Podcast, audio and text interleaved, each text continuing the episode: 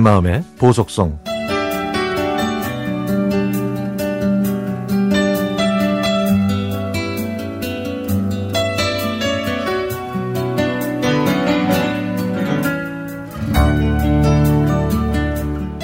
저희 남편은 남의 편이 아니라 내 편이었습니다. 무뚝뚝하다는 경상도 남자답지 않게 자상하고 정이 많았죠. 집안일도 모두 함께 해줬기에 저는 그 흔한 시집살이 한번 해본 적이 없었습니다. 그렇게 평생을 남편의 그늘에서 살다가 갑자기 제 곁을 떠나자 많이 힘들었습니다. 세상이 무너지는 것 같았고 삶의 의욕도 잃어버렸죠. 막내딸은 이런 엄마가 안쓰러웠는지 1년 동안 저와 함께 생활하면서 위로해 줬는데 이제는 그 막내딸마저 세상을 떠났습니다. 지금은 작은 소일거리를 하면서 그 힘든 상황에서 조금씩 벗어나고 있습니다. 제가 조금씩 좋아지는 모습을 보면서 가장 좋아하는 건 제 자식들입니다. 다들 살기 바빠서 자주 찾아오지는 못하지만 혼자인 엄마가 걱정이 되는지 이제라도 힘을 내는 저를 보고 좋아하고 응원해 줍니다. 아이들은 수시로 전화해서 끼니 거르지 말고 옷은 항상 따뜻하게 입고 다니라고 신신당부를 합니다. 아이들의 성화에 못 이겨 반찬거리를 사오지만 냉장고 안에서 물러져 버리기 일쑤네요.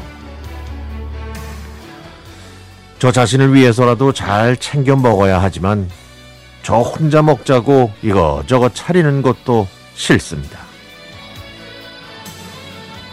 집안이 북적거릴 때는 힘들어도 맛있게 먹는 가족들을 보면서 기분이 좋았는데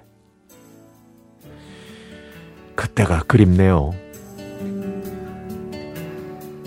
얼마 전부터 큰딸이 제가 사는 집 근처로 회사를 옮긴 덕분에 외근을 나왔다가 점심시간을 이용해 저희 집에 올 때가 많습니다. 처음에는 연락도 없이 갑자기 오는 바람에 라면을 몇 번 끓여주었는데 저는 그게 안쓰럽고 미안해서 다음부터는 오기 전에 꼭 전화를 하라고 했죠. 우리 큰딸은 부지런하고 알뜰한데요.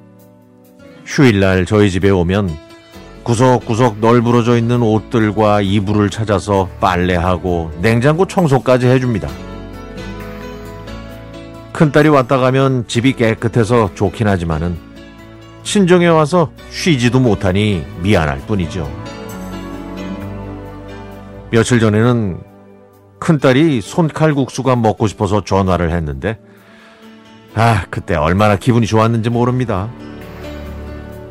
저희 함께 반죽해서 홍두깨로 밀고 다신물을 내고 김장김치를 썰어서 즐거운 점심 식사를 했네요.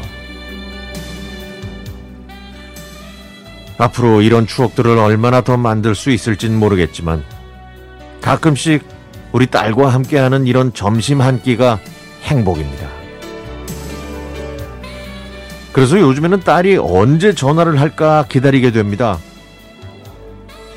하늘에 있는 남편도 이런 제 모습을 보면 흐뭇해하겠죠. 큰딸은 오늘도 점심을 먹으러 왔고 내일 또 올 수 있다고 합니다. 내일은 청국장을 먹자고 하면서 재료를 사주고 갔네요. 무생채도 하고 콩나물도 무쳐서 내일도 저희 모녀는 소박한 성찬을 즐겨보려고 합니다.